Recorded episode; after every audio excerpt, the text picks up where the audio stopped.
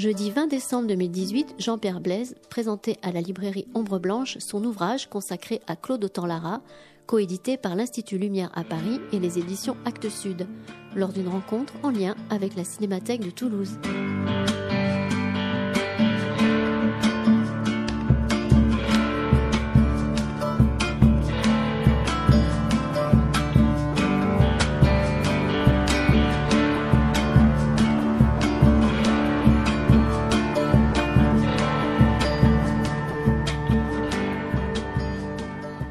Bien, bonsoir. Vous voulez pas vous regrouper un peu? Ah non, Ça a déjà été demandé. Mais ça fait rien, je redemande. Avancez-vous, ne soyez pas timide. Voilà, Claude Autant-Lara, l'auteur de la traversée de ça commence fort, hein, l'auteur de la traversée de Paris, l'auberge rouge en cas de malheur, le diable au corps fut considéré successivement. Donc vous allez avoir du travail tous les deux comme un marginal, un grand réalisateur de gauche, un cinéaste dépassé, un homme d'extrême droite, et je pense qu'il y a encore bien d'autres visages. Donc on va vous écouter, Jean-Pierre Blais et Franck Lubé, euh, autour de cette publication.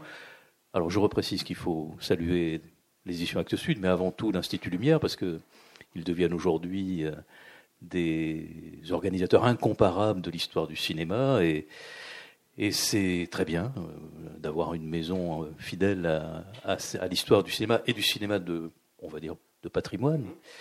Et l'Institut Lumière est un outil de patrimoine. Et puis, rappelez quand même que ce soir, vous avez, vous serez, vous présenterez à la Cinémathèque à 21h euh, la traversée de Paris. Donc je vais pas, on va pas réimiter Monsieur, etc. 25 et tout ça, mais on pourra le réécouter, le réentendre ce soir. Voilà, Monsieur Gabin. Tu me l'as fait, tu me l'as fait. Oui, mais moi je ne le fais que voilà que pour toi. Et ben voilà, merci à tous les deux. Et ben, je crois que c'est parti. Euh, à toi, peut-être, Franck. Merci. Euh, non, à moi, à, vous, euh, à vous, Jean-Pierre. Euh, un ouvrage Somme et donc peut-être la première question, la première question idiote, pourquoi, enfin pourquoi autant Lara, j'ai envie de dire. alors peut-être autant parce que il y a cette œuvre cinématographique et euh, autant aussi parce qu'il y, a, euh, y a cet homme au parcours euh, très, très, très, très ambigu. Mais peut-être déjà, vous, au, départ, au départ voilà, une, envie, une envie personnelle ou une, un, rapport peut-être particulier à son cinéma ou aussi ce travail d'historien et de se dire, voilà, c'est c'est aussi c'est aussi au niveau, euh, au niveau de l'histoire du cinéma français qu'il y a quelque chose, euh, qu'il y a quelque chose à travailler. Il y a, tout un, ensemble de, de, de, raisons, de motivations. j'ai été enseignant, j'ai pris ma retraite d'enseignant en, en 69. Il, va y avoir dix ans. Et là, j'avais du temps devant moi. Je me suis dit, quand même, ça vaudrait la peine de faire un travail de, de longue haleine. Euh, un, petit événement du, hasard, c'est que il y avait un ciné-club sur la 2 euh, qui passait les films très tard, à minuit. Non, c'était pas le cinéma de minuit. C'est un ciné-club qui a fonctionné 2-3 ans, mais pas plus, qui n'existe plus maintenant. ils ont passé, dans l'hiver 2009-2010, le journal d'une femme en blanc, un film que je n'avais jamais vu. Euh, je l'ai enregistré, je l'ai regardé de, une semaine ou deux après, et en le voyant, je me suis dit quand même, euh, c'est bien. Enfin, il y a des choses intéressantes. Autant la race, c'est quand même quelqu'un qui, qui, qui, vaut la peine.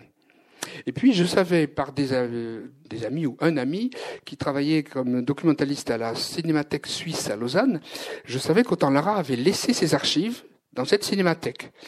Et cet ami m'avait dit, euh, autant Lara a été gardé tout, euh, sur certains films il y a des, quantités de documents, des lettres échangées. Euh, euh en regardant les documents, et presque en recopiant, on peut raconter l'histoire du film, la, la, fabrication, la genèse.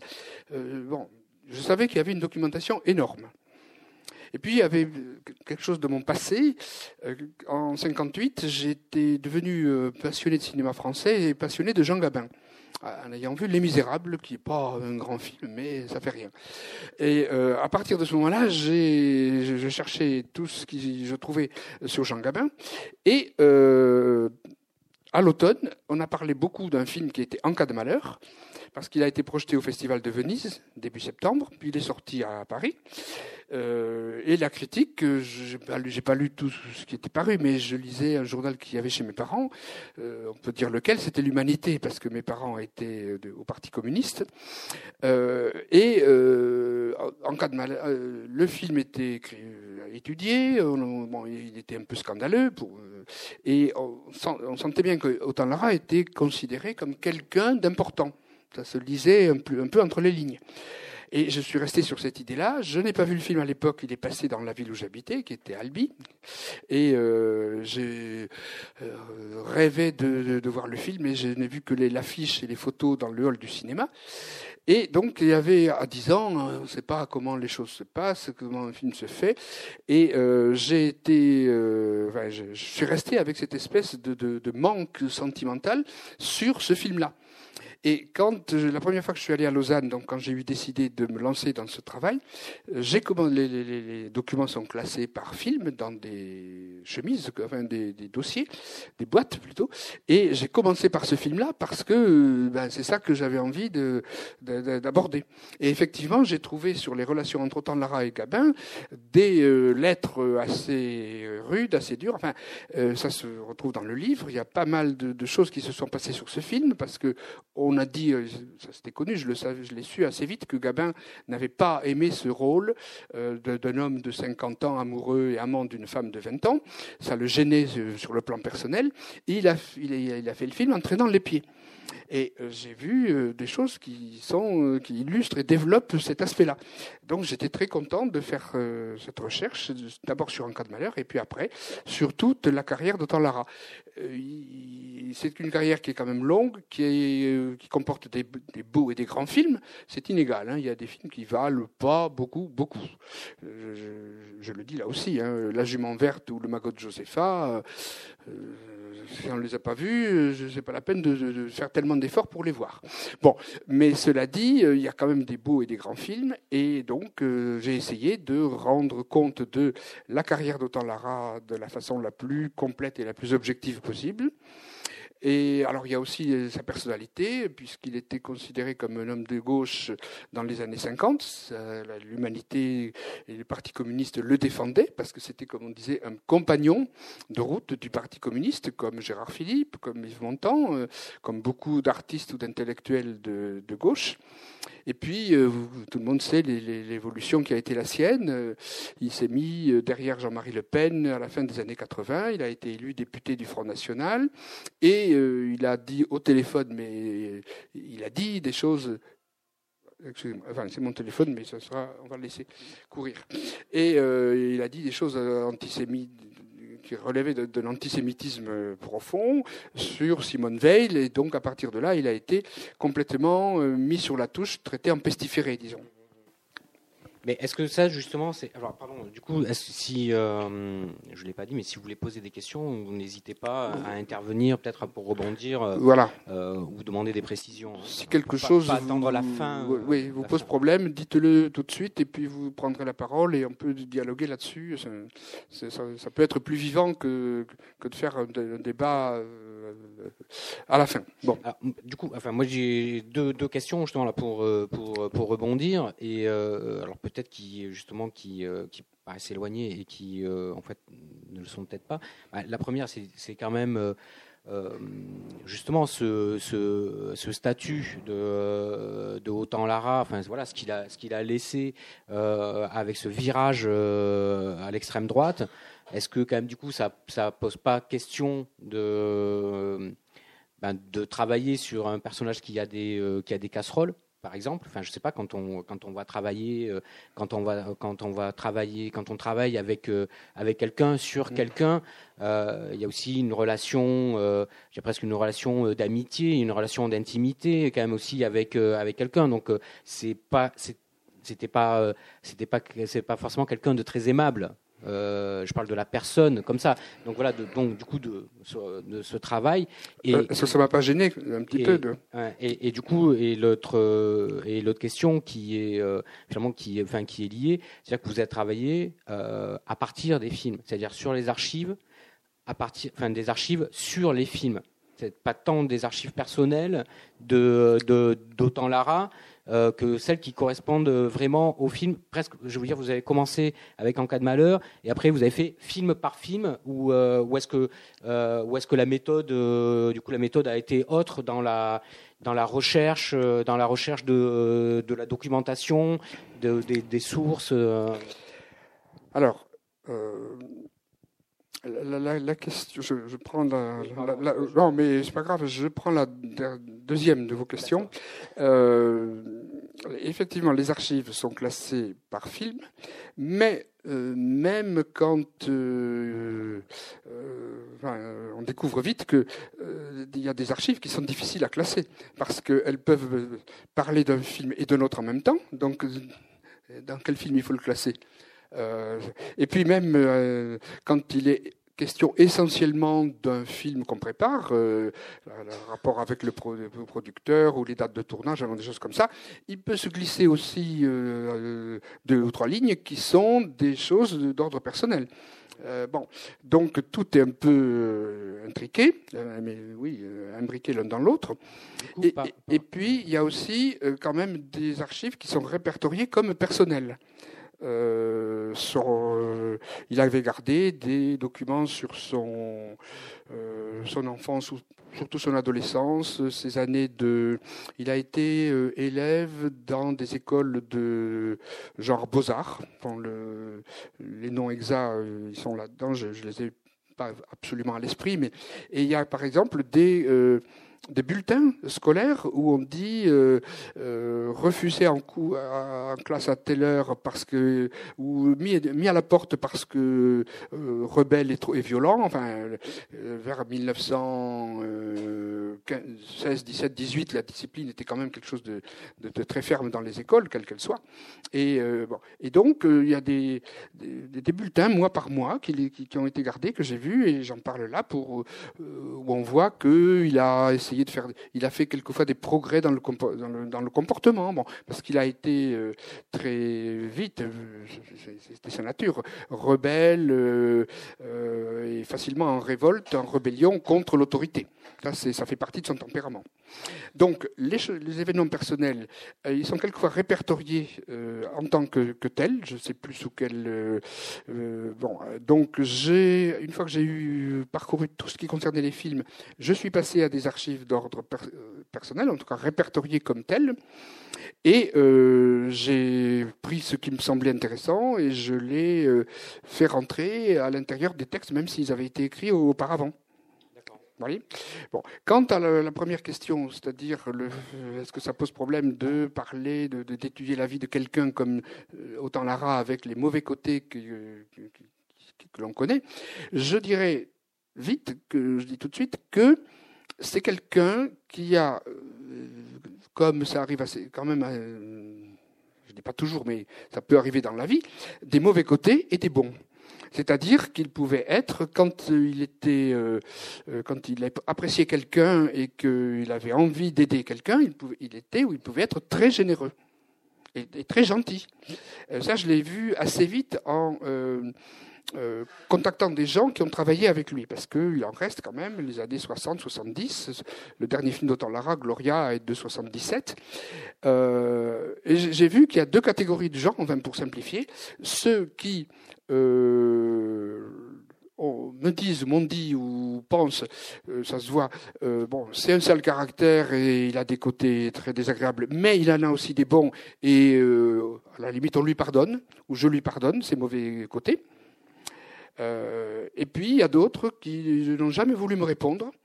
Et je pense que je connais à peu près la raison, c'est que soit dans le travail, au moment de faire un film, par exemple Jean Sorel, qui joue un, rôle important dans le, un film historique qui s'appelle Vive Henri IV, Vive l'amour, qui n'est pas un film personnel ni très très réussi, mais qui n'est pas, non, plus raté. Bon, Jean Sorel, j'ai eu ce moyen de le joindre parce qu'il avait donné un, entretien dans les cahiers du cinéma. Donc je me suis adressé à celui qui avait fait l'entretien et qui m'a dit bon, écoutez, très bien, c'était il y a pas très longtemps, deux ou trois ans, je transmets votre demande. Et je l'ai fait deux fois. Et Jean Sorel ne m'a jamais répondu. Donc j'en ai déduit qu'il ne voulait pas me parler d'Autant Lara.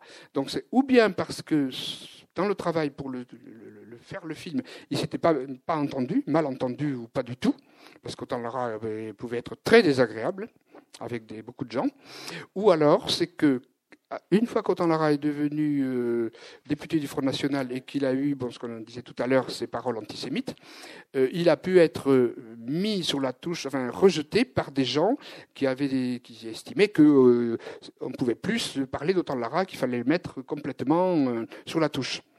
D'ailleurs, encore aujourd'hui, euh, dans les journaux, euh, l'attaché de presse du, livre, quelqu'un de l'Institut Lumière de Lyon, m'a dit j'ai euh, fait passer le livre et j'ai peut-être eu quelqu'un au téléphone dans deux journaux comme Libération et Les Inrecuptibles.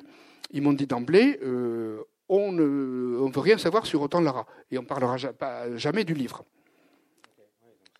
Donc voilà. Alors, euh, pour revenir encore à la question, là, parce qu'elle est quand même intéressante quand on fait un travail de longue haleine, euh, ce qu'on pourrait appeler mon rapport personnel à, à, Lara, à mon sujet, Bon, euh, moi je savais d'emblée, j'ai toujours eu l'idée que euh, ce que j'ai dit euh, il y a cinq minutes, chez la même personne, il peut y avoir de très bons côtés et des très mauvais. Et j'accepte ça. Et je, ne, je ne cache pas les mauvais côtés d'Autant Lara, mais quand il y a des bons côtés, ben, je le dis aussi. Et mon souhait, ça serait que le lecteur garde, lise, aborde le livre et la vie d'Autant Lara avec le même état d'esprit. Je, reviens, euh, pardon, je reviens juste, sur, enfin, sur la question des, euh, du coup, des, documents, des sources, parce que, euh, parce que, enfin, je pense que c'est ce qui, ce qui est, ce qui est passionnant. C'est-à-dire que, du coup, là, sur les films, c'est, on a autant des, des documents de production, que du coup que des courriers euh, que, que, des courriers avec c'est-à-dire quoi avec les avec les comédiens avec euh, avec les techniciens avec euh, avec les scénaristes sur comment voilà comment comment on, on, avance les points sur lesquels on achoppe. Donc il y a ce côté là il y a ensuite toute la toute la partie d'archives vraiment personnelles et et après, il y a, euh, j'imagine, il y a aussi, euh, il y a aussi le, bah, le, visionnement et, euh, et, votre avis aussi mmh. personnel, donc et critique mmh. sur sur les films mmh. et donc sur l'œuvre. Fort, bien sûr, de tout de tout ce de, de, tout, de tout ce de tout ce bagage de, de, de, tout ce savoir sur comment le film a pu évoluer ou pas, ce qu'il aurait dû être ou ce qu'il aurait voilà ce que aurait pu être, oui. ou ce qu'il aurait pu être, ce qu'il a été. il y a toutes ces toutes ces questions, euh, toutes ces questions-là. Peut-être non sur, je sais pas sur, déjà peut-être sur les documents, sur les sources. Vraiment, est-ce que, est-ce qu'il y avait encore, ou est-ce qu'il y avait autre chose? Plus aussi, effectivement, les, les, du coup, les interviews, les rencontres avec les gens qui ont, euh, qui ont pu travailler avec, euh, avec lui. Bon, au point de vue des documents, on trouve à peu près tout ce que vous avez évoqué. C'est-à-dire qu'il il y, y, a des, des choses, des, des, échanges de lettres avec euh, les producteurs qui ont mis le film en route, euh, avec des scénaristes. Alors là, il y a quelqu'un qui a été très très proche d'Autant Lara, qui était un ami, qui s'appelle Jean Orange, euh, qui a commencé à collaborer avec Autant Lara en 1937. Je crois le premier film où ils ont collaboré, c'est L'affaire du courrier de Lyon qui n'est pas un film signé Autant Lara, mais qui est un film signé de Maurice Lehmann, un producteur de théâtre, mais qui a euh, fait confiance à Autant Lara, qui, savait que lui, Lehmann, n'était pas très au point sur le cinéma, et qui a engagé Autant Lara en se disant, lui, il sait faire les films, et euh, il va les, faire. Euh, Donc, il y a trois films, L'affaire du courrier de Lyon, Le ruisseau et Fric Frac. Fric je crois, ressort ou va ressortir, hein, on en parle, parce qu'il y a des acteurs ultra célèbres, il y a Michel Simon, Fernandel et, Arletti. je crois qu'il a été, il a été, euh, il, est, il, est, passé en restauration numérisation, il a été numérisé, donc euh, restauré. Donc c'est un film. Alors, euh, il, est en DVD, mais je crois qu'il est aussi en DCP, c'est-à-dire en projet. J'ai vu il n'y a pas longtemps, un jour ou deux, hein, à Albi, le cinéma, un cinéma qui a fait un peu d'art et d'essai, annonce pour le 2 janvier euh, projection de Fric Frac. Bon, il n'y aura pas énormément de séances, mais ça veut dire qu'il est, en, on peut le voir en salle euh, avec le DCP. Bon, alors oui, Orange, donc c'était mon point de départ, euh, est devenu un collaborateur pour le scénario. Alors les scénarios sont, et puis il y a un troisième un troisième, un second ou troisième homme qui s'appelle Bost, Pierre Bost, qui est venu se mettre aussi dans l'équipe. On a fait appel à lui, je crois, pour la première fois pour Douce en 1943. Et Orange était bon pour faire euh, construire les histoires et inventer les, événements et pas tellement pour les dialogues alors que Bost était plus à l'aise et avait plus envie de travailler, d'écrire les dialogues. Ce qui fait que les deux hommes, Orange et Bost, se complétaient euh, bien. Et pour pratiquement tous les films d'Autant Lara, depuis l'affaire des courriers de Lyon jusqu'à Les Patates et même Lucien Leven qui, qui a été fait pour la télévision en 1973, pour tous les films, il y a au, générique euh, scénario de Jean Orange, alors pas toujours Bost, mais Orange, il y est euh, quasiment tout, le temps. Euh, mais, mais en réalité, on le voit bien d'après les, documents échangés, les lettres échangées entre Autant Lara et Orange et Bost éventuellement, le scénario était quand même le résultat d'un travail à trois. Orange Bost et Autant Lara. Parce qu'Autant Lara, à partir de 1941 surtout, c'est-à-dire euh, le mariage de Chiffon, ce que j'appelle la, grande période, Autant Lara ne, faisait pas euh, n'importe quel film et n'importe quel sujet. S'il avait accepté, c'est qu'il il trouvait un certain intérêt ou que le sujet lui tenait très à cœur. Et il ne voulait pas que des scénaristes fassent leur scénario euh, tout seuls dans leur coin et lui apportent après un travail tout fait. Il, voulait être associé à, à, tous les aspects du film et quand même le scénario et les dialogues, c'est un aspect très important. Donc même si le nom d'Autant Lara n'apparaît pas au générique, euh, il y a une participation euh, forte d'Autant Lara. Et ça, je me permets d'élargir. C'est assez vrai pour pas mal de cinéastes souvent des, grands cinéastes, même si le nom n'apparaît pas comme en tant que scénariste, euh, ils ont eu une influence sur le scénario, ils, ont donné leur avis, ils ont refusé des choses. C'est le cas d'Hitchcock, par exemple. Au scénario de, Grand film d'Hitchcock, à, 8, 9h ce soir sur Arte, il y a L'inconnu du Nord Express, qui est un des chefs-d'œuvre d'Hitchcock. Euh, je suis à peu près sûr, il n'y a pas le nom d'Hitchcock dans les scénaristes. Mais n'empêche que euh, Hitchcock est intervenu, il n'a pas accepté de, tourner, de filmer euh, n'importe quoi. Bon, alors dans, les collaborateurs, il y a Il y en a un autre aussi parce que Lara était très fidèle. c'est son décorateur Max Douy qui a collaboré, qui, est arrivé, si on peut dire, dans l'équipe d'Autant Lara pour Le Diable au corps en 1900, c'est tourné en 46, tourné en 47 et sorti en 47. Et à partir de ce film-là, jusqu'à la fin de carrière, c'est-à-dire jusqu'à Gloria, le dernier film d'Autant Lara en 1977, les décors sont signés de Max Douy. Et euh, c'était une vraie collaboration, parce qu'en plus, Autant Lara a découvert euh, et mis au point une sorte de méthode qui consistait à préparer le tournage euh, avec son décorateur et avec le directeur de la photo. C'est-à-dire qu'il se mettait dans une pièce, il prenait des grandes feuilles, le scénario était prêt, et il découpait le film plan par plan, en mettant un numéro, en, en montrant les différents personnages, en indiquant. Euh, alors, Max Louis avait une, un rôle important parce qu'il disait, Max Louis était très pratique. Bon, un décorateur, c'est quand même quelqu'un qui euh, voit les choses et qui voit ce qui va être filmé. Et il était capable de dire à Autant Lara, là, euh, si on a les deux personnages à cet endroit-là, on peut faire le tel type de décor et il n'y a pas besoin d'en construire plus. Ça, c'est intéressant parce que ça veut dire que le décor sera fait plus vite et, moins cher. Et euh, il y avait le chef opérateur aussi qui indiquait la focale, c'est-à-dire l'objectif de la caméra pour dire là on est au 35 mm, au 70 et euh, on peut faire ceci ou on peut faire cela et les trois discutaient jusqu'à ce qu'ils se mettent d'accord pour décrire le plan. Et ça a permis à Lara de faire des tournages euh, rapides parce que tout était prêt sur, euh, sur des feuilles. il y avait, une fois que le décor était construit, on n'avait plus qu'à construire l'éclairage, mais c'est pas trop, pas forcément très long. Et il y a des films, même réussis comme celui dont je parlais tout à l'heure, Journal d'une femme en blanc, qui a été tourné en un temps record, c'est-à-dire 5, ou 6 semaines, ce qui est quand même un mois et demi très rapide comme tournage par rapport à ce que faisaient la plus, beaucoup, de grands cinéastes de, cette époque-là. Mais bon, grands cinéastes, ça ne veut pas dire forcément qu'ils ils tournent un film en trois mois ou quatre mois. Quelquefois, il y a des grands cinéastes qui peuvent faire des films dans un temps beaucoup plus court. Ça, c'est, ça, dépend des cas. Bon, euh, donc il y a des collaborateurs très euh, fidèles et qui, ont été toujours dans en relation avec Autant Lara. Euh, Max Douy, par exemple, pour revenir sur la personnalité, Max Douy était quelqu'un inscrit au Parti communiste, et donc un vrai communiste. Et quand Autant Lara a, s'est, comme, présenté comme Front National, député à la fin des années 80, je suis quasiment sûr, on me l'a plus ou moins dit, que Max Douy, je n'ai pas, pas, rencontré Max Douy parce qu'il était mort avant que je commence. Mais il m'aurait beaucoup aidé parce qu'il connaissait très très bien Autant Lara et tous les aspects de la vie d'Autant Lara.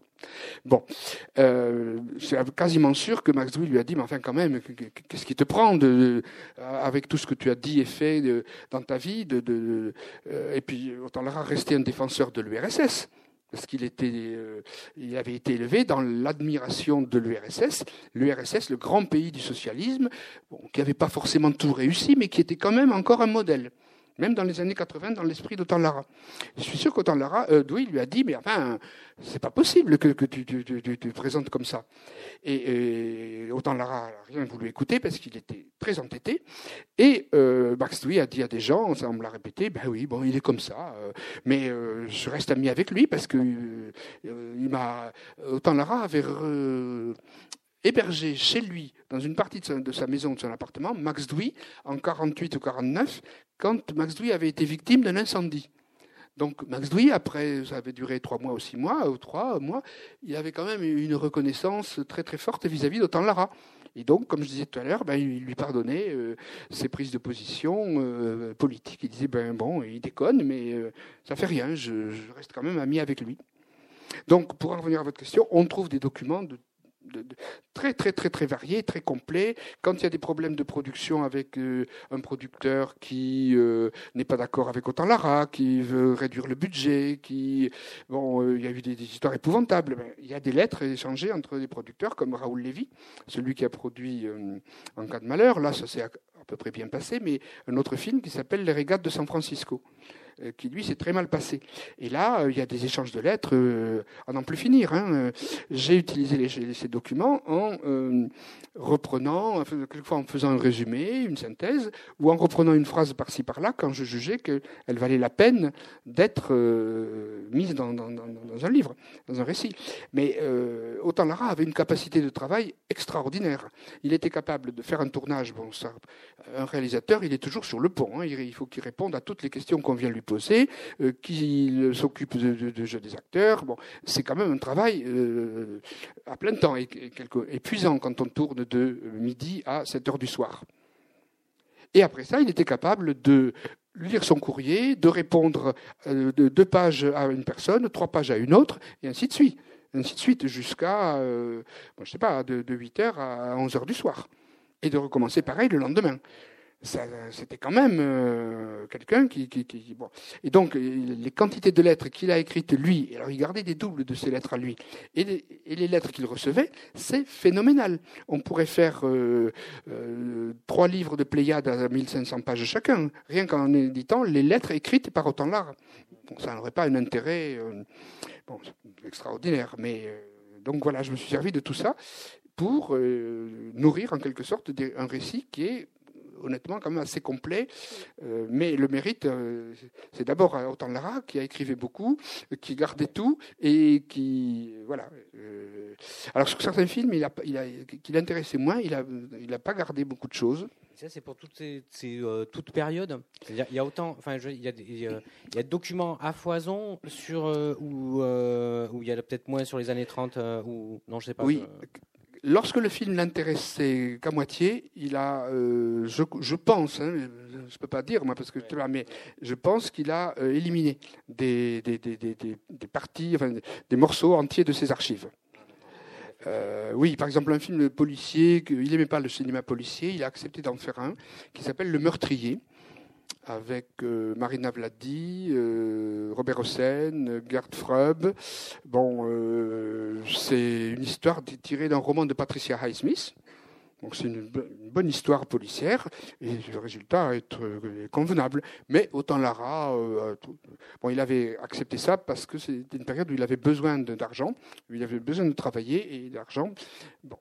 Et oui, donc là, euh, il n'y a pas grand-chose comme archive sur la, préparation du film, enfin tous les aspects, préparation et tournage.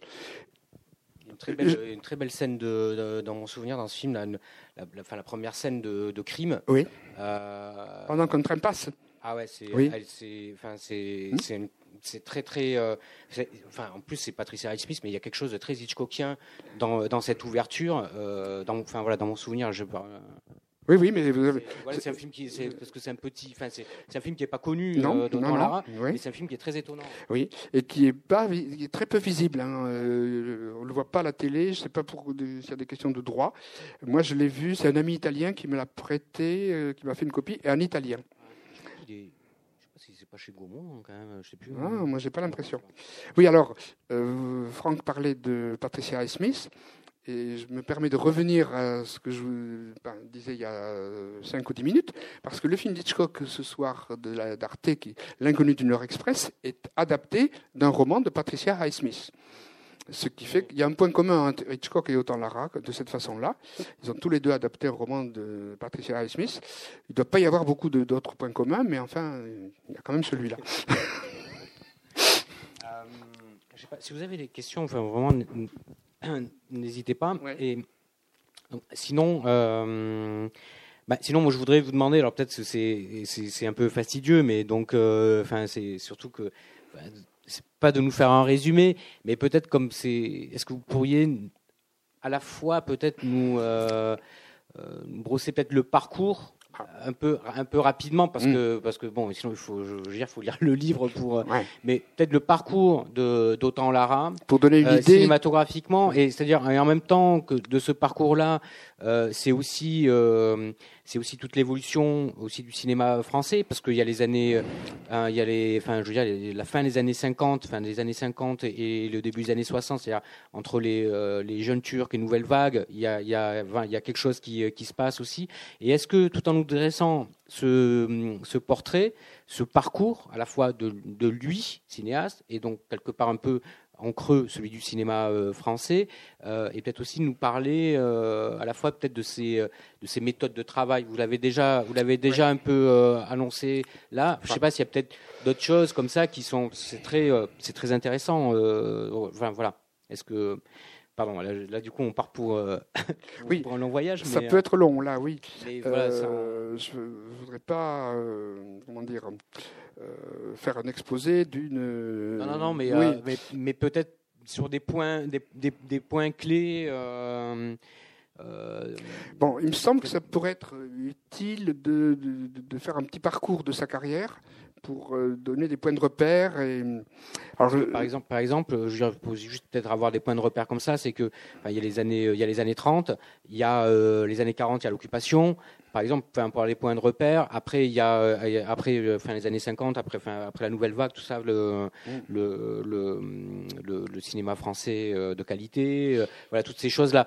Enfin, juste pour avoir des points comme ça de comment il arrive, comment il se situe, comment il comment il se situe à ces périodes là. Et, ou, simplement à travers des films clés, comme vous voulez ben, euh, je pense que ça peut être bien de, de faire un, un parcours. Euh, bon, dans, le livre, tout est raconté euh, assez en détail. Donc, aller un peu à, l'essentiel de ça, une espèce de donner une sorte de squelette pour voir les, les différentes. La chair, elle est là. Voilà, c'est ça. L'autopsie, on l'a fait encore après, si on veut.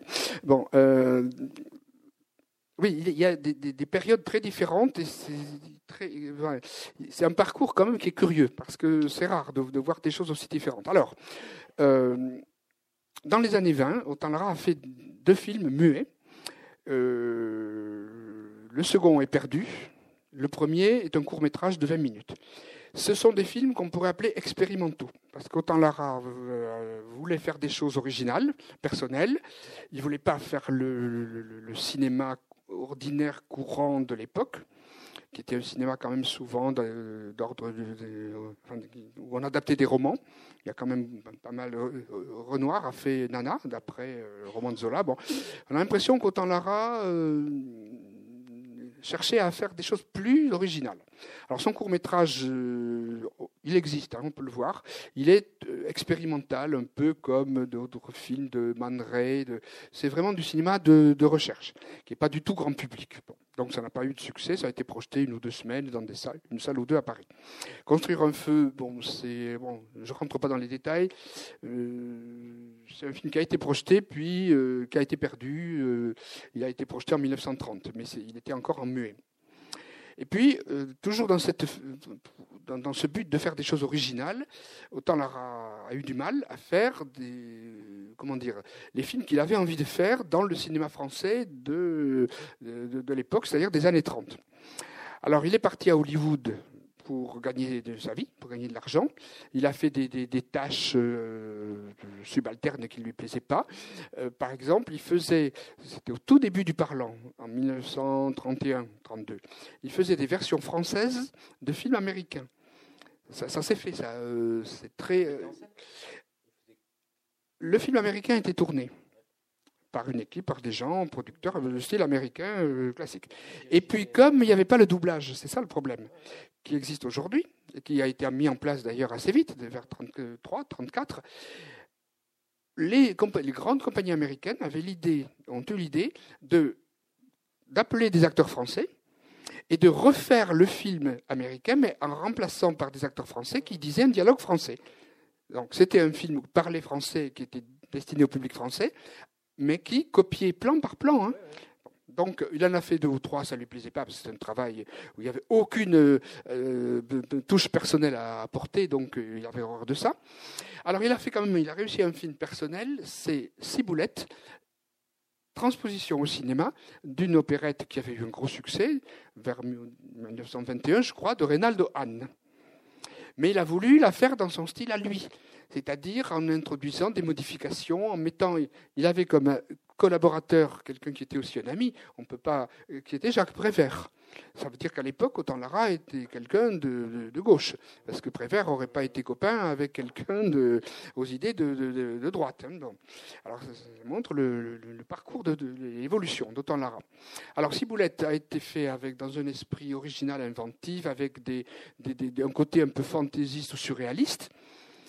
Et euh, ça a été apprécié un peu à Paris parce qu'il y a des gens qui ont dit ah oui c'est quand même pas mal.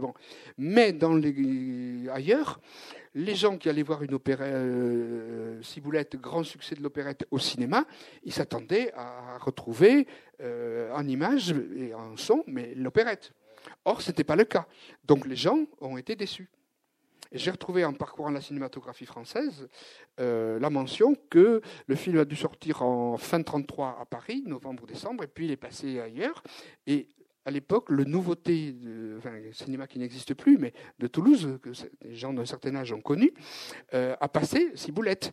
Et l'avis, le compte-rendu du journaliste, c'était que le public n'avait pas. Euh, la formule reste un peu polie. Euh, on ne dit pas que le public a rejeté le film, enfin, a été dérouté. Ça veut dire quand même que, dans l'ensemble, le public n'a pas, pas aimé. Donc, autant Lara euh, n'a pas, pu rentrer dans le cinéma français, parce que quand on fait un film euh, original, en, montrant la personnalité, parce qu'il s'était battu contre euh, des collaborateurs, donc il avait laissé des traces, et quand on fait un film comme ça, mais qui n'a pas beaucoup de succès, eh ben, on ne vient pas vous chercher pour faire la, même chose six mois ou un an après. Alors que d'autres gens de sa génération ont commencé aussi dans cette période-là, Henri de Coin, euh, Christian Jacques. Mais eux, ben, ils ont accepté de, faire ce qu'on leur demandait, même si ce n'était pas très personnel, ils n'avaient pas une envie folle de le faire. Euh, Christian Jacques a fait des films, euh, des comédies avec Fernandel, un de la Légion, François Ier, des films qui ont eu un succès énorme. Alors, Christian Jacques a fait une longue carrière. Il a fait des films jusqu'aux années 60 et il a tourné deux ou trois films par an. Il en a fait beaucoup plus qu'Autant Lara. Mais la contrepartie, c'est que son œuvre est quand même moins personnelle, euh, à moins de, relief que celle d'Autant Lara. Ça, euh, dans l'ensemble, c'est assez net. Bon, alors, euh, la vraie carrière d'Autant Lara a commencé de façon curieuse, mais enfin en relation avec les événements, qui était l'occupation. C'est-à-dire qu'en 1940, la France envahit, occupée, envahie et occupée, vaincue. Beaucoup de gens sont partis euh, à l'étranger, notamment à Hollywood, beaucoup d'acteurs, beaucoup de techniciens, de réalisateurs. Donc il y avait des places. les juifs étaient interdits de, travail, au moins officiellement. Certains ont réussi quand même à travailler, mais bon. Et donc il y a des places qui étaient euh, libres quand le cinéma est reparti, parce que c'est pas reparti tout de suite. Hein. Les premiers films ne se sont faits qu'à partir de février ou mars 1941 c'est-à-dire presque un an après la, défaite de mai 40. Euh, Et là, Autant Lara a eu l'occasion de faire un film selon son envie, son cœur, une adaptation d'un roman euh, à succès de Jip, roman qui s'appelait Le mariage de chiffon. Il a fait le film euh, absolument comme il a voulu le faire, avec Orange comme co-scénariste, et ça a été un succès énorme. À la fois un succès public et un succès critique. Et donc, à partir de là, la carrière d'Otan Lara a commencé, enfin, la vraie carrière avec des films personnels. Ça n'a pas empêché que, comme je le disais il n'y a pas longtemps, il n'a pas fait beaucoup de films. Hein. Entre euh, deux films comme Le Diable au corps, sorti en 47, et Occupe-toi d'Amélie en 49, il y a quand même deux ans. Ça veut dire qu'il euh, passer du temps à préparer, euh, euh, à construire des décors. Enfin bon, et il faisait, il passait du temps à réfléchir aussi avant de se lancer dans un film. Bon, C'était pas deux films par an comme d'autres carrières. Mais enfin, ça a été quand même sa vraie carrière et sa grande période. Alors là, euh, il y a les films, presque tous les films célèbres. Euh, Douce avec. Euh, alors il a une actrice avec qui il s'entendait très bien, qui était Odette Joyeux, pour Le mariage de chiffon, pour le film suivant, qui est Lettre d'amour, pas connu mais très bien. Douce. Puis un quatrième qui s'appelle le, Sylvie et le fantôme, un film fantastique. Puis il y a Le Diable au corps, qui a eu un gros succès là aussi auprès du grand public et de la critique. Et c'est avec ce film-là qu'Autant Lara est devenu, euh, est devenu euh, un cinéaste jugé important, très important, l'égal de de, de, tous les autres grands, l'égal d'Ophuls, de Duvivier ou de Jean Renoir. Euh, et cette période va jusqu'à à peu près En cas de malheur, qui, est tourné en, qui sort en 58. Il y a La traversée de Paris, qu'on va voir tout à l'heure euh, à la Cinémathèque. Il y a Marguerite de la Nuit, qui est moins connu, moins intéressant, moins réussi. Euh, il y a Le Rouge et le Noir. Euh, il y a L'Auberge Rouge, qui est quand même aussi une réussite. Bon. Et puis, 58, c'est un peu une rupture parce que c'est l'époque où on pourrait dire, les attaques de la nouvelle vague, des critiques de la nouvelle vague contre Autant Lara ont fini par être, si on peut dire, payantes euh, auprès des cinéphiles. Et euh, on ne sait pas trop pourquoi, mais autant Lara s'est mis à faire plus de films à partir de cette période-là, 1958, et à faire des, films moins bons que ce qu'il faisait avant. Comme si, euh, inconsciemment, il avait presque envie de donner raison aux attaques dont il était l'objet de la part de la nouvelle vague. Alors je parle de la nouvelle vague comme quelque chose de connu, je, précise quand même vite que il y a des gens euh, qui ont écrit d'abord, qui étaient des critiques, comme François Truffaut, Jean-Luc Godard, Claude Chabrol, Jacques Rivette, Éric Romer. Ils, écrivaient tous dans une revue importante des années 50 qui, est, qui était Les Cahiers du cinéma. Et il y a un article de Truffaut qui a mis, euh, si on peut dire, un peu le feu aux poudres, euh, sorti en janvier 1954, qui avait pour titre Une certaine tendance du cinéma français. Et il accusait en quelque sorte les cinéastes pas tous les cinéastes connus et importants, et jugés importants, mais beaucoup. Autant Lara, René Clément, Jean Delannoy, euh, même Clouseau. Il les accusait de faire un oui, et Carnet aussi, euh, c'est vrai, oui, oui. Il les accusait de faire un cinéma euh, littéraire, c'est-à-dire fondé sur euh, des, scénarios et comment dire, sans invention sur le plan visuel. Un cinéma qui ne prenait pas de risques, parce qu'on prenait des œuvres solides, et un cinéma en quelque sorte un peu sclérosé. Alors, On sait aujourd'hui, parce que quand même euh, les gens l'ont dit, que Truffaut avait écrit cet article autant pour des raisons personnelles d'ambition, c'est-à-dire que euh, Truffaut voulait euh, devenir réalisateur. Pour devenir réalisateur, à l'époque, eh ben, on pouvait être assistant pendant des années, puis bon, mais ça prenait beaucoup de temps. Or Truffaut avait 30, 25 ans ou 28 quand il écrivait ça, il était né au début des années 30, il était pressé. Bon, et donc la meilleure façon pour euh, obtenir ce qu'il voulait, c'était de mettre dehors les gens euh, pour prendre leur place. Et on sait bien que s'il a attaqué des gens comme autant Lara et Clouseau et puis d'autres, c'est quand même en, partie, il n'y avait pas que ça, mais parce que euh, il estimait que si on les mettait dehors, ben, il y aurait des places à prendre. Euh, et ça d'une certaine façon, ça a réussi parce qu'effectivement, des cinéastes comme Autant Lara et Clouseau, ou bien on fait des films pas très bons, ou on fait moins de films à partir de cette période-là, 58-60. Et donc, euh, comme Truffaut et Chabrol et tous ces gens-là dont je vous ai parlé sont devenus réalisateurs, et que leurs films ont eu du succès, pas toujours, mais ont eu du succès. Les 400 coups de Truffaut, premier long métrage de Truffaut, est sorti en 59 et a eu du succès. Et le premier long métrage de Godard, c'est le, bout de souffle, sorti en 60, qui et ça a eu du succès aussi. Donc, les producteurs se sont dit, bah, on peut quand même faire confiance à ces gens-là, puisqu'ils sont capables de faire des films qui ont du succès. Et l'avantage aussi des gens de la nouvelle vague, c'est qu'ils refusaient de faire du cinéma à l'ancienne comme celui d'Autant Lara, c'est-à-dire notamment il refusait de faire des films en, studio. Or, le studio, ça demande qu'on construise des décors, ça coûte cher. Euh, il y a des décors d'Autant Lara qui ont coûté à eux seuls. Celui d'En cas de malheur a coûté 30 euh, ou 35 millions, c'est-à-dire euh, au moins approximativement un quart ou un cinquième du budget du film. ça fait quand même pas mal. Et donc les gens. C'est le, prix de à bout de souffle. Oui, sans doute, oui. Je ne sais pas quel est le prix d'About de souffle, mais, globalement, on peut, avancer ça, peut-être même euh, plus. Parce que les cinéastes de la nouvelle vague tournaient dans des décors naturels. Ils étaient capables de prendre un appartement grand et de, avec le chef opérateur, de mettre quelques lumières et de tourner là-dedans. Si vous vous souvenez d'About de souffle, les séquences d'intérieur entre Belmondo et Ginseberg, qui occupent quand même pas mal de place dans la première moitié au moins, euh, c'est tourné dans des décors, euh, pas, de studio, hein, c'est tourné en décor réel, donc ça n'a pas coûté très cher. Donc, les gens de la nouvelle vague, euh, d'abord critiques et ensuite réalisateurs, se sont mis à faire des films parce que les producteurs leur faisaient confiance. Et euh, il y avait une crise du cinéma quand même peu à peu dans les années 60 parce que les gens allaient rester chez eux. Il y avait la télévision, il y avait des films qui, passaient à la télévision. Les salles se sont vidées euh, peu à peu.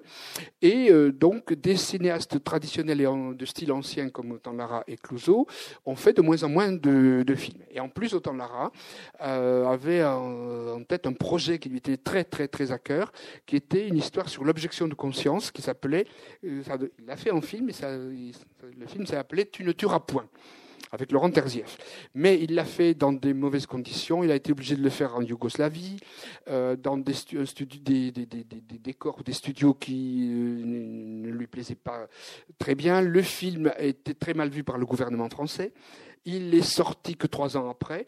Et le film a coûté cher parce que le producteur de ce film-là était un Italien à moitié voyou, euh, qui a euh, avancé l'argent au début, mais qui a assez vite arrêté de financer.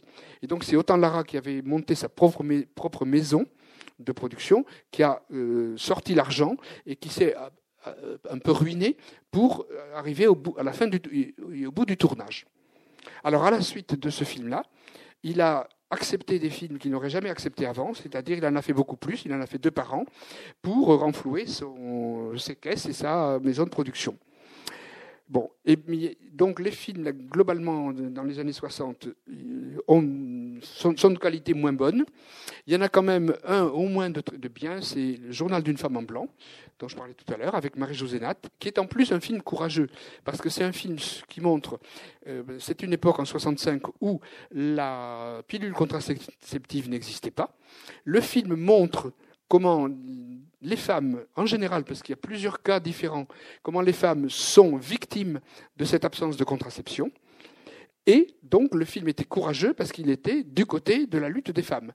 Et donc, quand on dit qu'Autant Lara est un sale type qui n'a euh, euh, fait que défendre Le Pen ou dire du mal des Juifs, bon, je ne dirais pas qu'il n'a pas fait ça, mais il faut savoir aussi qu'il a fait des choses courageuses, qui étaient, qui étaient progressistes dans les années 60.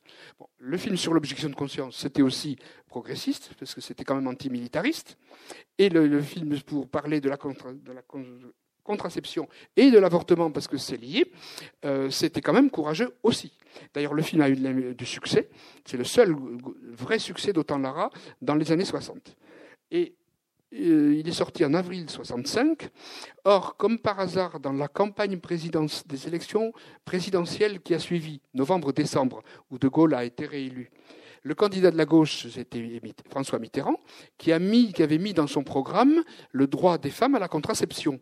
Et je suis quasiment sûr, j'ai pas de preuves, mais que le succès du film, qui a quand même fait parler du problème à partir d'avril 65, a euh, poussé des gens de gauche, et notamment Mitterrand, à euh, soulever le problème et à demander que la loi soit changée, parce que la loi interdisait la, la contraception en France en 65. Et la pilule contraceptive a été euh, adoptée par la Chambre des députés et passée dans la vie en 67, sous l'effet d'ailleurs d'un homme qui était d'un député de droite, mais qui s'appelait Lucien Neuwirth, mais qui était quand même quelqu'un d'humain et de sensible, bien qu'étant de droite. Bon. et euh, alors voilà, donc Autant Lara était quand même. Bon, ce film a été défendu par la critique, par euh, plusieurs critiques. Michel Cournot, dans Le Nouvel Observateur, là, je parle toujours du journal d'une femme en blanc. Euh, par Michel Mardor, dans Les Cahiers du cinéma, ce qui fait que les Cahiers du cinéma n'ont pas non plus passé toute leur euh, carrière, toutes leurs années à dire du mal d'Autant Lara. et bon, il n'empêche qu'Autant Lara est resté quand même à ce moment-là, et un peu encore aujourd'hui, comme un cinéaste représentant une façon ancienne et traditionnelle de faire du cinéma un cinéma bon, un peu littéraire. Et euh, Lara est resté victime de, ce, enfin, on peut dire quand même un peu victime, oui, de cet état d'esprit-là, parce que les cinéphiles étaient, dans les années 60, passés du côté de Truffaut, de Godard et de la Nouvelle Vague, effectivement. C'est peut-être pas que autant Lara, parce qu'il y a, euh, enfin, je veux dire, c'est toute, toute cette frange du, euh, du cinéma français euh, d'avant, d'avant la Nouvelle Vague. Mmh qui est euh, quand même souvent un peu enfin, à redécouvrir. Il y a un travail à faire qui est. Alors, effectivement, il y a quelque chose de plus académique que, que la nouvelle vague, mhm. mais, euh, enfin, voilà, mais on peut prendre autant de plaisir. C'est une autre façon de travailler, une autre façon de faire du cinéma. Mais c'est vrai qu'encore aujourd'hui, garde, euh, garde quand même ce saut mhm. d'une certaine tendance du cinéma français, de cet article quand même de, de, François Truffaut, qui a vraiment laissé une grande a eu beaucoup d'influence euh, sur la critique et sur les cinéphiles. Oui, oui. Parce que c'est pareil pour du Vivier, enfin pour beaucoup. Je veux dire, à part, à part euh, Jean Renoir ou, euh, Alors, voilà. il y avait... Guitry, par exemple, qui ont échappé à la diatribe. Il y a quelques cinéastes qui n'ont pas été l'objet de, de, ces attaques de Truffaut de la nouvelle vague, même des cinéastes anciens, il y avait Becker, Renoir et Ophuls. Dans les, et puis aussi, et encore, Pagnol et Guitry. Ces cinq-là, effectivement, euh, n'ont pas été du tout attaqués par.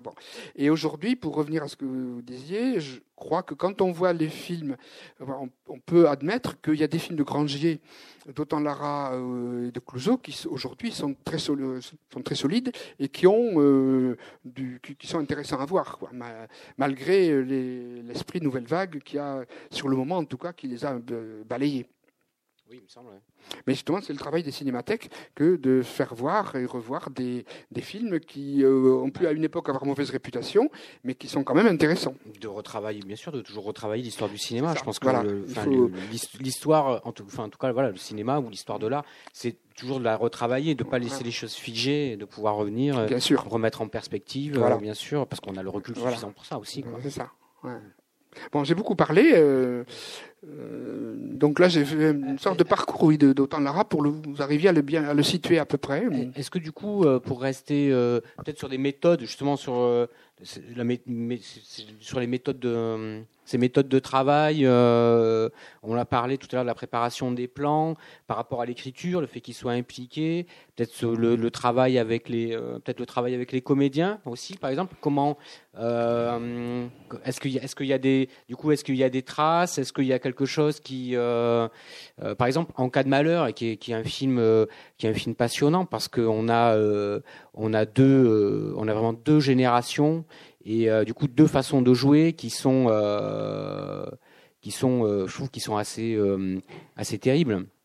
Enfin terrible, je veux dire terrible dans le sens passionnant, quoi, vraiment passionnant, et que je pense qu'on a pu qu'on peut qu'on a pu juger peut-être de façon différente euh, selon les selon euh, selon les époques. C'est-à-dire quand ah, je pense qu'à un moment donné, on a dû se dire oh c'est qui c'est c'est qui cette actrice qui n'est pas une actrice face à Gabin? Et euh, et, aujourd'hui où on se dit waouh Bardot, il y a quelque chose qui dégage et que finalement Gabin il sait pas quoi faire face à cette à, cette à cette jeunesse, à cette façon de jouer qui ne correspond absolument pas à ses je sais pas, enfin par exemple, euh, euh alors je sais pas si sur un film comme ça, il y a des, il y a, s'il a écrit, s'il a, s'il a, s'il a réfléchi à ces choses-là, s'il a senti. Si, Bon, euh, la question est assez complexe. D'abord parce qu'Autant Lara n'a pas beaucoup euh, parlé de, de, ouais, de, son rapport aux acteurs. Euh, mais on peut savoir. C'est lui qui les choisissait, c'est pas la production. Donc il y a quand même. Oui, mais bon, on peut savoir des choses quand même par euh, comme ça par recoupement ou en fonction de ce que disent d'autres gens qui ont travaillé avec lui. Euh, il avait l'habitude de euh, de montrer aux acteurs comment jouer. Il, alors, il mimait la scène. Il mimait, voilà quand, euh, quand on fait un plan, on commence par répéter. Et donc, pour répéter, il disait, euh, voilà, il faudrait que tu fasses ceci, et quelquefois lui-même jouait ou disait le texte. Et il était quelquefois très, très, très exigeant. Euh, il y a des comptes rendus des fois qui sont un peu affolants. je crois que oui, j'ai trouvé ça parce que voilà, pour revenir aussi à la, méthode de travail, il y a quelque chose de que moi j'ai toujours trouvé intéressant, c'est qu'Autant Lara découpait dans les journaux de l'époque euh, tout ce qu'il pouvait trouver sur la préparation d'un film et le tournage. Il y a des coupures de presse en quantité. Du tournage d'autres? De, ses films à lui, quand même. De ses films à lui, oui. Mais des fois, on obtient des renseignements. Quand euh, on vous dit 15 jours avant, le, tel film va commencer avec tel acteur. Et puis on s'aperçoit que quand le film se fait, euh, c'est plus l'acteur en question. Ça veut dire qu'il avait été prévu et puis que ça a changé parce qu'il n'était pas libre ou que bon. Enfin, et il y a un compte rendu d'un tournage de euh, d'un plan d'Occupe-toi d'Amélie ou oui c'est celui-là. Alors c'est Yvan Audouard qui était un journaliste quand même avec pas mal d'humour. Alors il se moque un peu d'Autant Lara parce qu'il raconte qu'Autant Lara euh, disait la, formule venez me voir chez moi ou venez quelque chose de ce genre-là. Et Autant Lara le disait trois ou quatre fois, et l'acteur, c'était Julien Carrette. Et alors, Autant Lara disait, voilà, il faut que tu t'arrêtes un tout petit peu après tel mot, que tu le dises avec, en insistant sur euh, tel, tel, son et tout ça. Et puis, il disait, bah, Autant Lara disait, alors, dans l'article d'Ivan Audouard, euh, Autant Lara avait l'air de dire quoi à, à Carrette, allez, vas-y, mais d'un air de dire, est-ce que tu vas être aussi bon que moi pour le faire? Enfin, il suggère ça, quoi. Parce qu'Autant-Lara, il se prenait quand même pour quelqu'un de, fort et d'important. Et alors, on, répète, Garrett dit, c'est la réplique, et Autant-Lara n'était jamais content. Jamais, jamais, jamais. Et, euh, et autant Lara finit par arrêter en disant bon ben merde, allez on arrête euh, parce qu'on répète puis après on tourne le plan trois, quatre, cinq fois. Ça plaisait jamais autant Lara. Et autant Lara finit par dire bon ben allez on arrête. De, le public verra à quel point tu es mauvais des choses euh, vraiment comme ça. Et puis, ça s'est arrêté là. Mais bon, alors, il avait l'habitude de mimer, euh, quand il avait des acteurs inexpérimentés, notamment des adolescents, les regards de San Francisco, il y a deux garçons de 10, 12 ou 14 ans, eh bien, il leur montrait exactement ce qu'il fallait faire geste par geste et leur demandait de répéter ça. Et ça se voit dans le film. Quand on est, bon, j'avais déjà peut-être un peu l'idée, mais quand on sait ça, on se dit, oui, oui, il fait que répéter euh, quelque chose qu'on lui a montré euh, cinq, minutes avant. Et ça fait un peu euh, artificiel, quoi. Un peu, ça manque de, de spontanéité. Bon, alors il y a un acteur qui m'a dit, un acteur expérimenté, lui, mais Michel Rue, lui, il n'est pas connu, c'est un acteur de théâtre. Il joue des rôles un peu secondaires dans euh, le nouveau journal d'une femme en blanc, la suite de celui dont je parlais avant, euh, et euh, dans Lucien Leven, le film pour la télé. Et alors il me dit oui, oui, autant Lara, il nous, il nous montrait exactement comment il fallait faire, jouer, ceci et cela. Mais quand on avait un peu l'habitude, on, euh, on lui disait oui, oui, oui, je vais vous le faire, et puis on jouait un peu comme on avait envie, comme on ressentait le personnage, et, ça passait.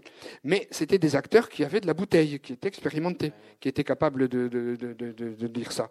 Mais je crois que le résultat est meilleur dans ce, cas-là, quand l'acteur prend en charge un peu le, ce qu'on lui demande de faire et le fait un peu à sa façon. Un acteur, il ne peut pas oublier tout, tout ce qui est en lui, sa, sa conception d'un personnage ou du théâtre ou du cinéma. Ça me paraît difficile. Et donc, euh, oui, euh, oui. Alors Autant avait aussi une autre manie, c'est de pendant le plan, que le plan était tourné, de, il était à côté de la caméra et quelquefois en dessous, et il avait l'habitude de dire le dialogue, le texte, euh, en faisant des mines, de ça, juste euh, en même temps que les acteurs le jouaient. Et là aussi, les acteurs inexpérimentés, euh, des jeunes ou débutants, bon, euh, ils n'aimaient pas ça, quoi, parce que ça les gênait.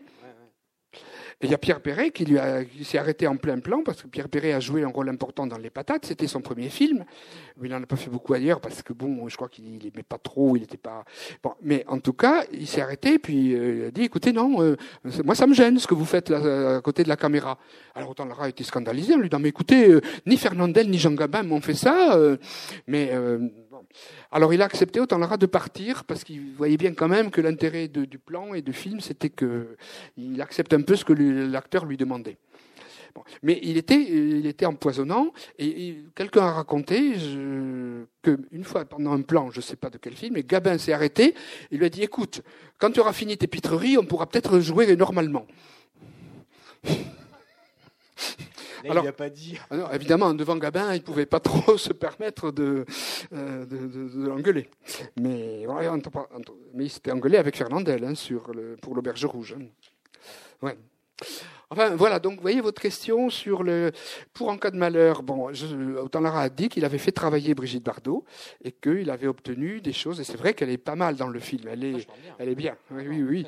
Parce qu'il a su, là, bon, elle a une diction particulière qu'elle avait dans tous les films précédents.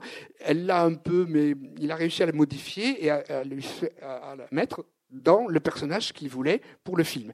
Et là, le, on sent pas trop, ou pas du tout, même l'imitation de quelque chose qu'on lui aurait montré cinq minutes avant à Bardot. Hein, je crois pas. Elle est assez spontanée et naturelle. Oui, oui, oui, oui. Voilà. Bah, C'est ce qui fait, je trouve, enfin, ce qui fait euh, encore la force du euh, euh, du film, parce que, euh, enfin, euh, enfin, du coup, Gabin, il, il a, il- euh, on ressent, sent, enfin, cette, cette, euh, cette passion, euh, cette, euh, cette séduction pour cet homme euh, bien plus âgé, pour cette jeune fille, et en même temps d'être aussi complètement euh, euh, comment dire euh, désarçonné finalement quoi. Et j'ai l'impression qu'on le sent dans le dans le jeu. Enfin je trouve que c'est un film euh, enfin je trouve que c'est un film clé de, de l'histoire du cinéma parce que c'est la rencontre entre deux euh, deux générations différentes. deux générations et puis deux deux idoles qui ont absolument rien à voir quoi. Enfin avec Gabin qui qui voilà qui, qui représente le cinéma français euh, dans dans euh, dans toute sa grandeur et sa puissance et Brigitte Bardot dans toute sa dans, dans toute sa fraîcheur et sa légèreté et, euh,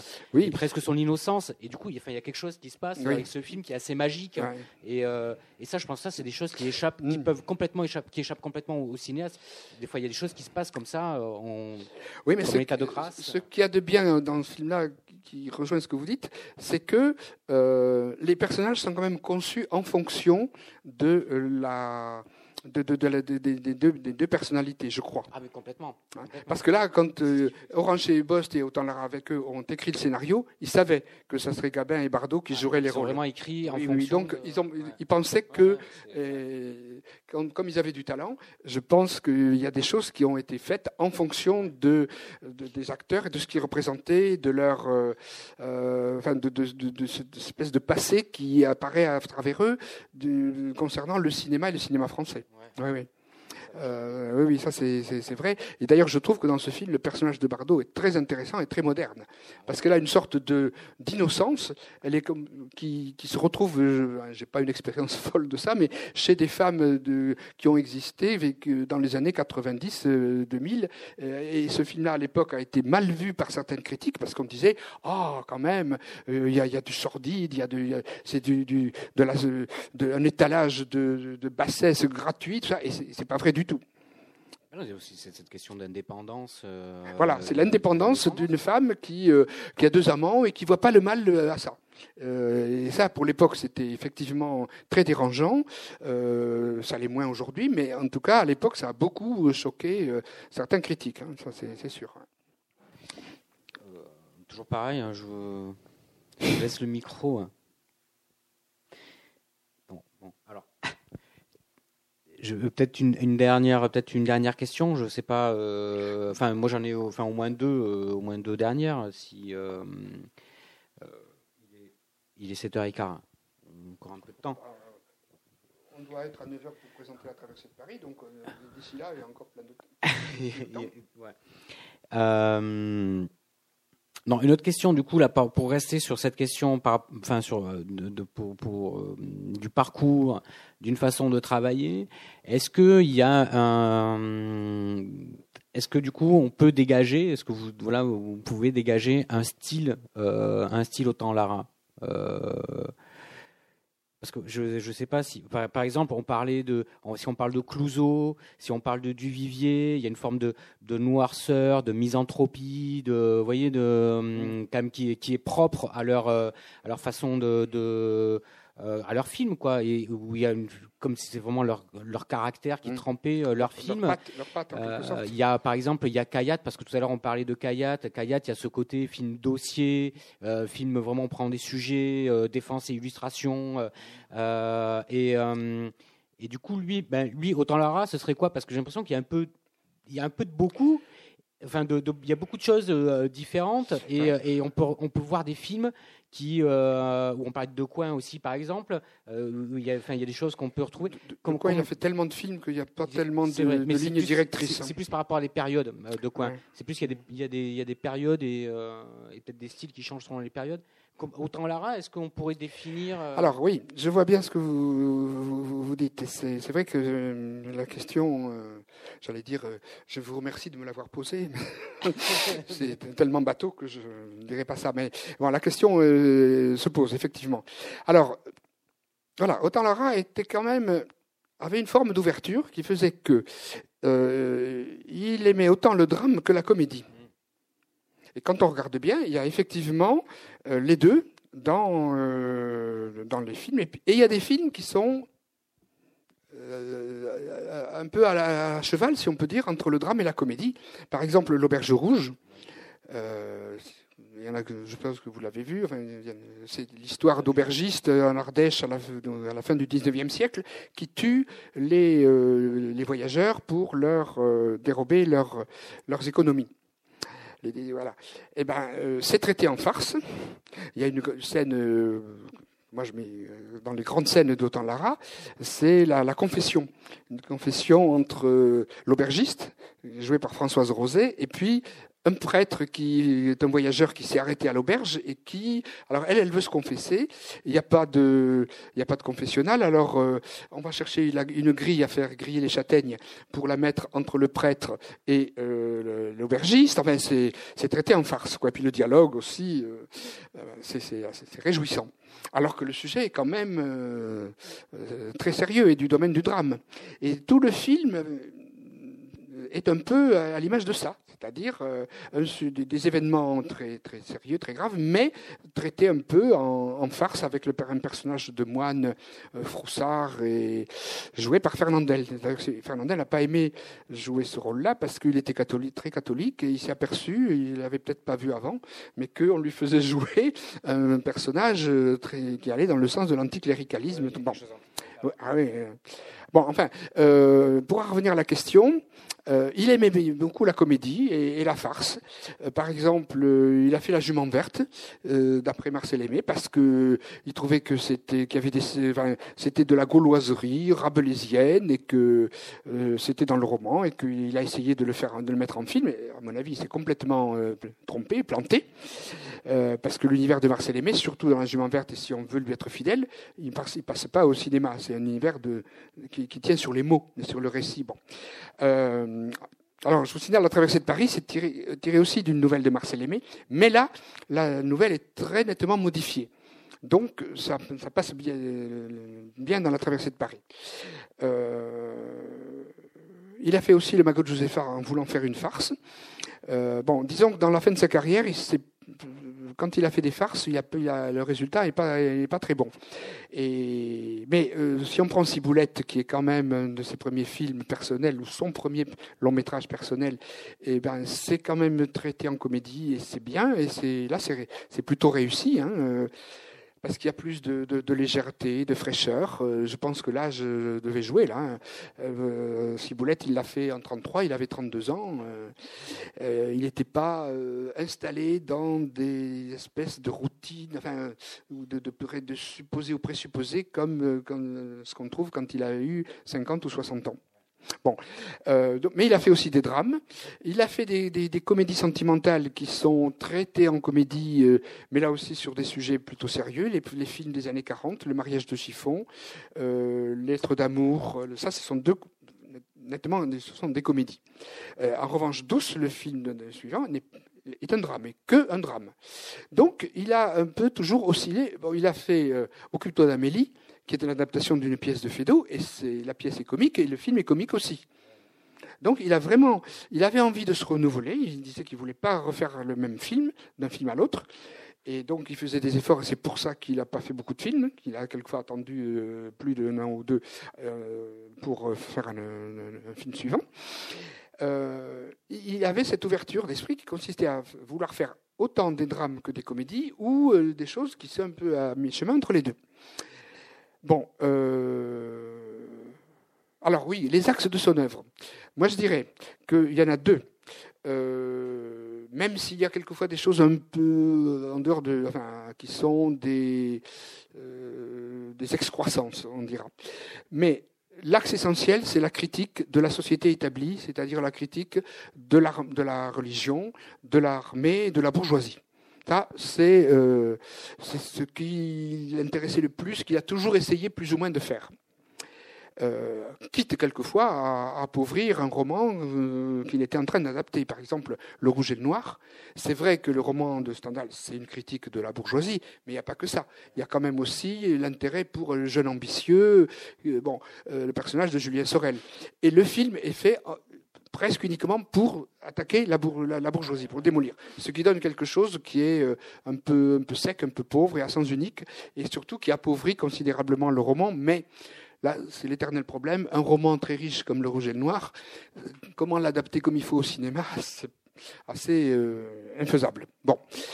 donc, sa volonté, ça a été toujours de, de, critiquer, d'attaquer une société qu'il qu'il jugeait euh, vendue, euh, si on peut dire, au capitalisme, hein, parce qu'au fond, c'est ça. J'en ai parlé tout à l'heure. Autant Lara a toujours été, est toujours resté euh, un ami et un défenseur de l'URSS, parce que pour lui, euh, l'URSS était le pays qui avait mis à bas le capitalisme et qui avait mis au pouvoir le prolétariat il n'est jamais allé voir plus loin que ça, mais il a toujours prétendu dans les années 50 que en URSS, les euh, réalisateurs avaient une liberté de création infiniment supérieure à celle que, dont jouissaient les cinéastes français. Il est pourtant allé, euh, bon, quand il a vu les pays de l'Est avec euh, Tu ne tueras point tourné à Belgrade en 60, il fait des remarques. Alors ça, c'est très curieux et très intéressant. Et il dit, euh, je le raconte parce que ça, vaut la peine, il a tenu un journal de tournage. Alors là aussi, vous voyez, pour le travail, un tournage difficile. Tous les soirs, il, il a tapé à la machine un ou deux ou trois feuillets pour raconter les événements de la journée. Et alors il raconte l'événement suivant. Les employés du studio, ou les figurants, trouvaient qu'ils n'étaient pas bien payés et se sont mis en grève. Madame, je ne sais plus le nom, euh, la directrice de production, est allée les voir et leur a dit écoutez, si vous continuez votre grève, j'appelle la police, on vous emmène et vous toucherez rien de la journée ou des jours qui suivent parce que vous passerez euh, quelques jours en prison. Si euh, vous acceptez de, moi je vous offre d'augmenter votre salaire de 50%. Si vous acceptez mon offre, vous arrêtez votre grève et on tourne, on travaille, donc on tourne les, plans prévus pour la journée. Et les ouvriers, se sont, les figurants se sont réunis et ont accepté l'offre qu'on leur faisait. Et autant leur raconte ça, euh, sans, enfin, il dit curieuse façon quand même de régler une grève dans un pays socialiste. Et puis ça s'arrête là. Il n'en a pas tiré d'autres conclusions. Hein, pas besoin de faire des commentaires. Tout le monde est capable de les faire. Bon. Alors, donc, il était resté homme de gauche, ou en tout cas homme de défenseur de l'URSS, et euh, il estimait qu'il fallait critiquer et démolir les idées, euh, le, capitalisme et la bourgeoisie française. Donc, il a essayé de, faire ça. Bon, il y a un autre axe dans ces films qui, dont il, à mon avis, il n'était pas très conscient, parce qu'il n'en parle pas, et qui est intéressant. Parce que c'est une forme d'intérêt et d'attention pour des personnages de jeunes femmes victimes d'une éducation stricte euh, et donc bourgeoise. Et donc, de cette façon-là, ça lui permet de revenir à son thème de prédilection, qui est la critique de la bourgeoisie. Un de ses axes forts. Euh, c'est ce qu'on trouve. Et alors là, quand c'est réussi, ça donne des films justement qui sont riches, qui sont denses, parce qu'il y a la critique, mais à travers des personnages qui sont réussis et qui sont quelquefois émouvants. C'est ce qu'on trouve dans les deux comédies avec Odette Joyeux, Le mariage de chiffon, Lettre d'amour. C'est ce qu'on trouve un peu dans Le Diable au corps, avec le personnage de la jeune femme, la jeune femme qui, meurt, euh, jouée par Micheline Prel. C'est ce qu'on trouve dans Le blé en herbe, avec euh, le personnage de l'âge de Vinca, bon, ça se finit pas trop mal, mais c'est pas, euh, il y a quand même une forme d'ambiguïté euh, à, la fin. Et le personnage de Vinca est très intéressant, avec une actrice très très bonne, qui est Nicole Berger, qu'il qui avait découverte pour ce film-là. Et là, je suis quasiment sûr qu'il y a une sorte d'intérêt affectif profond et peut-être inconscient chez lui, mais qui fait que il s'intéresse à ce genre de personnage et plus ou moins, il le met en valeur. Il, sert le personnage. C'est le personnage d'Yvette, de Brigitte Bardot dans Un cas de malheur. Là aussi, il y a ça. Et il y a encore ça dans Journal d'une femme en blanc, où on a une jeune femme qui est pas le personnage principal. Le personnage principal, c'est un médecin joué par Marie-José Nat. Mais il y a un personnage d'une jeune femme euh, jouée par une actrice espagnole, d'origine espagnole, mais qui, a fait de la, qui faisait de la télévision à l'époque et du théâtre. Paloma Mata. Elle n'est pas connue. Mais elle, elle joue une femme qui se, qui, qui, se marie, mais qui, à cause de conditions financières, euh, ne veut pas d'enfant encore, qui euh, est enceinte, qui se fait avorter dans de mauvaises conditions puisque l'avortement a été interdit, qui revient trouver le, médecin joué par Marie-José et qui euh, est hospitalisé, mais qui a un accès de tétanos et qui en meurt. Et là, ce personnage qui a une chevelure blonde, euh, a, plusieurs gros plans euh, qui alternent avec des plans des gens qui se la soignent euh, avant qu'elle ne meure. Le médecin, Marie-José elle est témoin, puis il y a un autre médecin qui essaie de, de, sauver la, la, femme en train de mourir. Et ça a une force extraordinaire. Et alors, y a une phrase de Michel Mardor dans, l'article sur le film, de critique sur ce film-là, dans les cahiers du cinéma, euh, donc, en avril ou mai, quand en 65. C'est la dernière phrase de son article et elle est très très belle, donc je ne résiste pas au plaisir de vous la répéter. Euh, ce relais de la thèse par la plus sombre poésie ne dura-t-il qu'une minute, suffirait à trahir en autant Lara autre chose que le bonhomme taillé à coups de serpe, dont amis et ennemis ont tracé un peu trop vite le portrait. C'est une belle phrase. Voilà. Bon, tu as l'air de dire qu'on peut finir là-dessus. Là-dessus, euh, moi, je veux, ça m'est égal. Hein. Euh, comme, comme, vous voulez. Si, si, on peut finir. Juste une, dernière question, si vous voulez bien, mais euh, pour euh, peut-être sur la, sur la question des documents, pour revenir, pour boucler la boucle, puisque du coup, est-ce qu'il y a des documents qui sont vous avez laissés en route qui pouvaient pas, enfin voilà, qui. Alors, c'est vrai. Est-ce qu'il y a oui.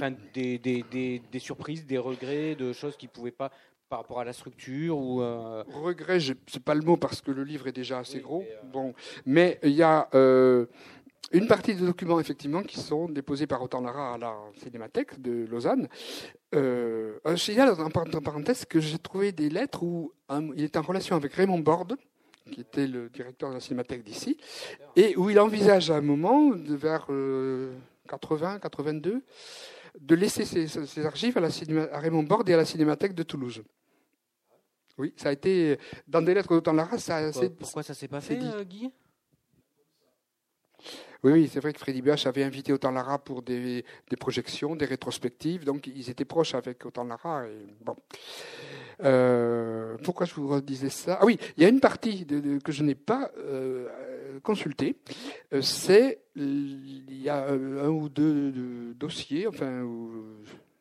Ah, je ne retrouve pas le mot. Euh, euh, les, bo- les boîtes, voilà, consacrées aux relations entre Autant Lara et euh, le syndicat des techniciens et le, syndicalisme en général. Parce que il était donc proche, il, il aimait bien, il, défendait l'URSS, il était proche de la CGT, et il a été, en tant que représentant de la CGT, ou disons, soutenu par la CGT, il a été président d'associations de, de, cinéastes, notamment le syndicat des techniciens, qui était une sorte de syndicat des réalisateurs. Et pendant plusieurs années, c'est lui qui a présidé ce syndicat.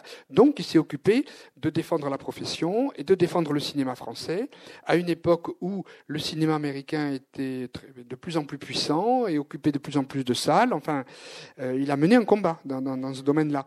Et donc là, il y aurait euh, au moins, je pense, euh, j'ai pas regardé, mais en prenant les documents correspondant à ces boîtes-là, il y aurait sans doute, si on veut, soit des petits paragraphes de 20 ou 30 lignes à ajouter au fur et à mesure, ou alors un chapitre entier qu'on pourrait consacrer aux, relations entre Autant Lara et le syndicat.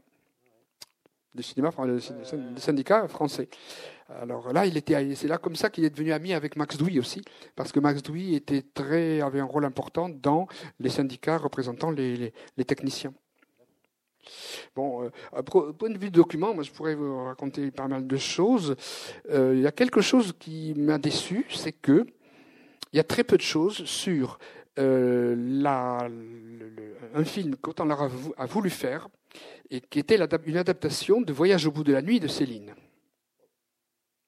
C'est quand même évidemment euh, Quelle époque? C'était quand ça? C'est pas n'importe quoi, disons, vu la célébrité et la, la- la- la valeur du roman, et puis la personnalité de Céline. Alors, euh, c'est euh, à la fin de la vie de Céline, c'est-à-dire vers 59, 60, 61. Céline est morte en juillet 61. Et là, j'ai trouvé très très peu de choses. Juste, euh, alors je crois que c'est une lettre d'Autant Lara où il lui dit, euh, on comprend que c'est parce euh, dans l'été 60, il est occupé à tourner le Tu ne tueras point en studio à Belgrade, et il lui dit voilà, je suis en train de faire ça ou ça, ça, ressort, disons, en- de façon indirecte, et euh, il faut après que je monte le film. Et bon, j'aurai pas le temps de reprendre le voyage au bout de la nuit avant euh, six mois.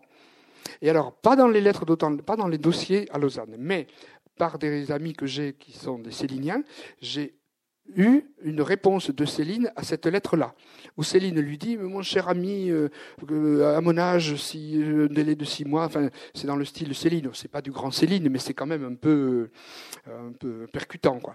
Qu'est-ce que adieu, donc adieu, voyage, enfin adieu votre film, je donne l'air de dire je, je le verrai jamais. Et c'est ce qui s'est passé, effectivement. C'est une lettre de Céline qui doit dater de l'été 60 ou de la, la fin 60. Et donc six mois avant la mort de Céline. Alors, attendez, excusez-moi, je finis parce que la, question me travaille un peu. Et là, je pense, moi, parce qu'il a voulu le faire, ce film, dès, cinq- on, en- a parlé à gauche et à droite, dès 58 ou 59. Et je suis à mon avis, il manque des choses. Il y a des choses, il y a eu des échanges de lettres entre Autant Lara et Céline qui ne sont pas dans les archives. Et alors, ou bien, euh, c'est les explications que je fournis à moi-même et je vous les ou bien, euh, vu le côté sulfureux de Céline, Autant Lara les a, euh, parce qu'il a trié quand même un peu les choses avant de les envoyer à Lausanne. Il les a enlevés lui-même. Qu'est-ce qu'il en a fait? Ou bien il les a jetés, ne voulant pas qu'on l'accuse d'être euh, trop ami ou trop proche de Céline.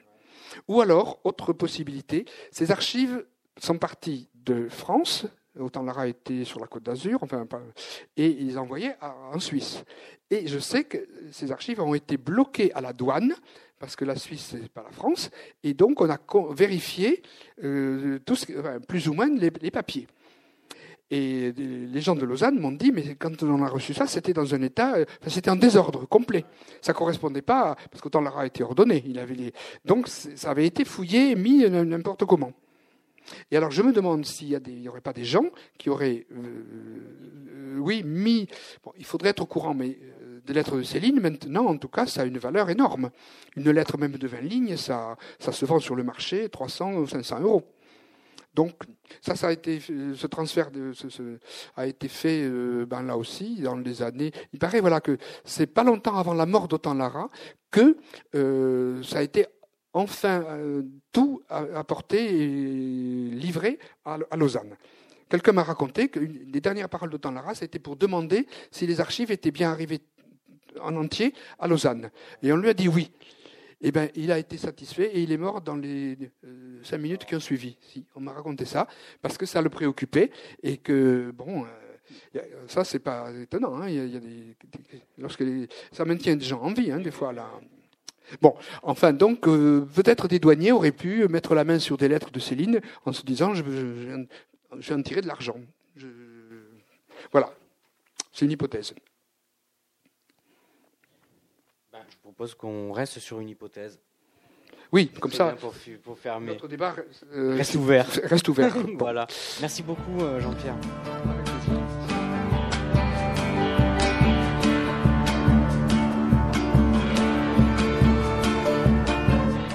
Jean-Pierre Blaise à la librairie Ombre Blanche jeudi 20 décembre 2018 pour la parution de son livre Claude Autant-Lara, coédité par l'Institut Lumière à Paris et les éditions Actes Sud, lors d'une rencontre organisée en lien avec la Cinémathèque de Toulouse.